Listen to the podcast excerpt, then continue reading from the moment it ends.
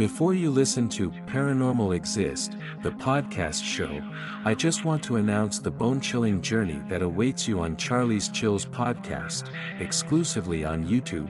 Search at C-H-A-R-L-I-E-S-C-H-I-L-L-S.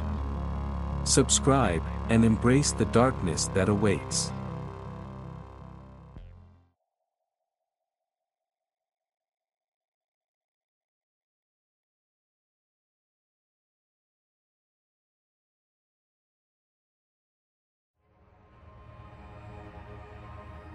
The Old Mansion, a story based in Malaysia.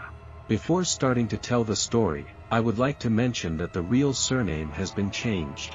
This was happened to me on back in 2011. I heard through a mutual friend, a reporter in Penang.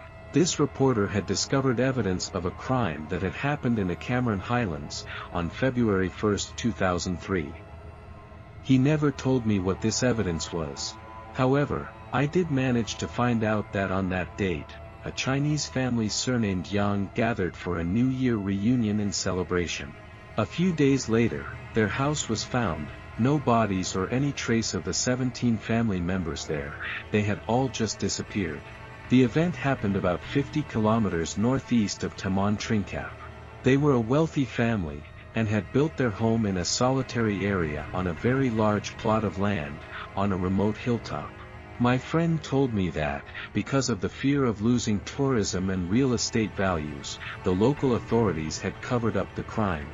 Determined to find out for myself, I did some research, and decided to visit the place myself, along with some friends. I discovered rumors that, starting around 1890, a foreign religious cult had flourished in the area, and then disappeared, possibly suddenly leaving the area, in 1914. However, records were few, and contradictory from that time period, because that part to British Malaya was extremely remote, and barely inhabited in those days, with not much civilization or communication there at all.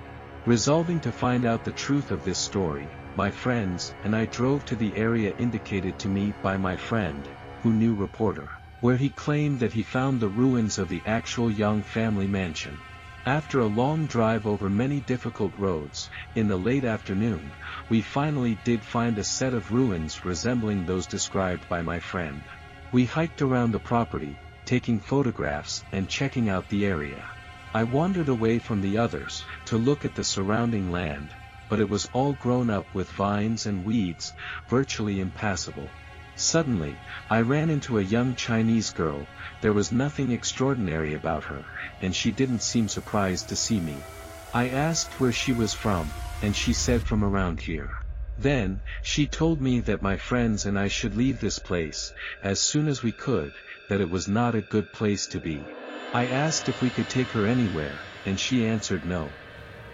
I looked back to check if I could see any of the others, when I turned back, she was gone. The experience did frighten me a little, so I quickly returned to others. Some of them reported hearing faint religious-sounding chanting, but nothing as dramatic as what I saw. By then, it was getting dark, and none of us particularly wanted to camp out there overnight. Therefore, we got back into our car, and spent much of the night driving over rough, difficult and really dark roads back to Taman Tringkap. Later, after we returned home, we checked our photos, but they only showed ordinary ruins like one could find anywhere in the country.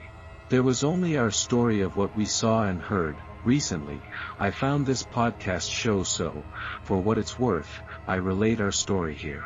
I do believe to this day, that the girl, I encountered was the ghost of one of the young family members, who disappeared that night in 2003. I also believe that the 17 people who were there that night are dead, how they died, I feel I will never know for sure. However, I do believe that the very place we visited, where the house was built, is evil, and that the girl's warning possibly helped to save our lives. The local authorities in the area deny that any of the events of 2003, described earlier, ever happened. I have since talked to the reporter by phone, and he swears by his story, but refuses to divulge the nature of the evidence, he claims not to allow his name to be used, for fear of losing his job.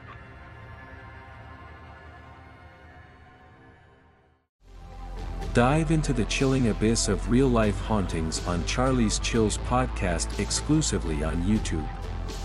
Join us for eerie tales from the internet and our listeners. Search in YouTube for at C H A R L I E S C H I L L S. I repeat, at C H A R L I E S C H I L L S. Subscribe and embrace the darkness that awaits.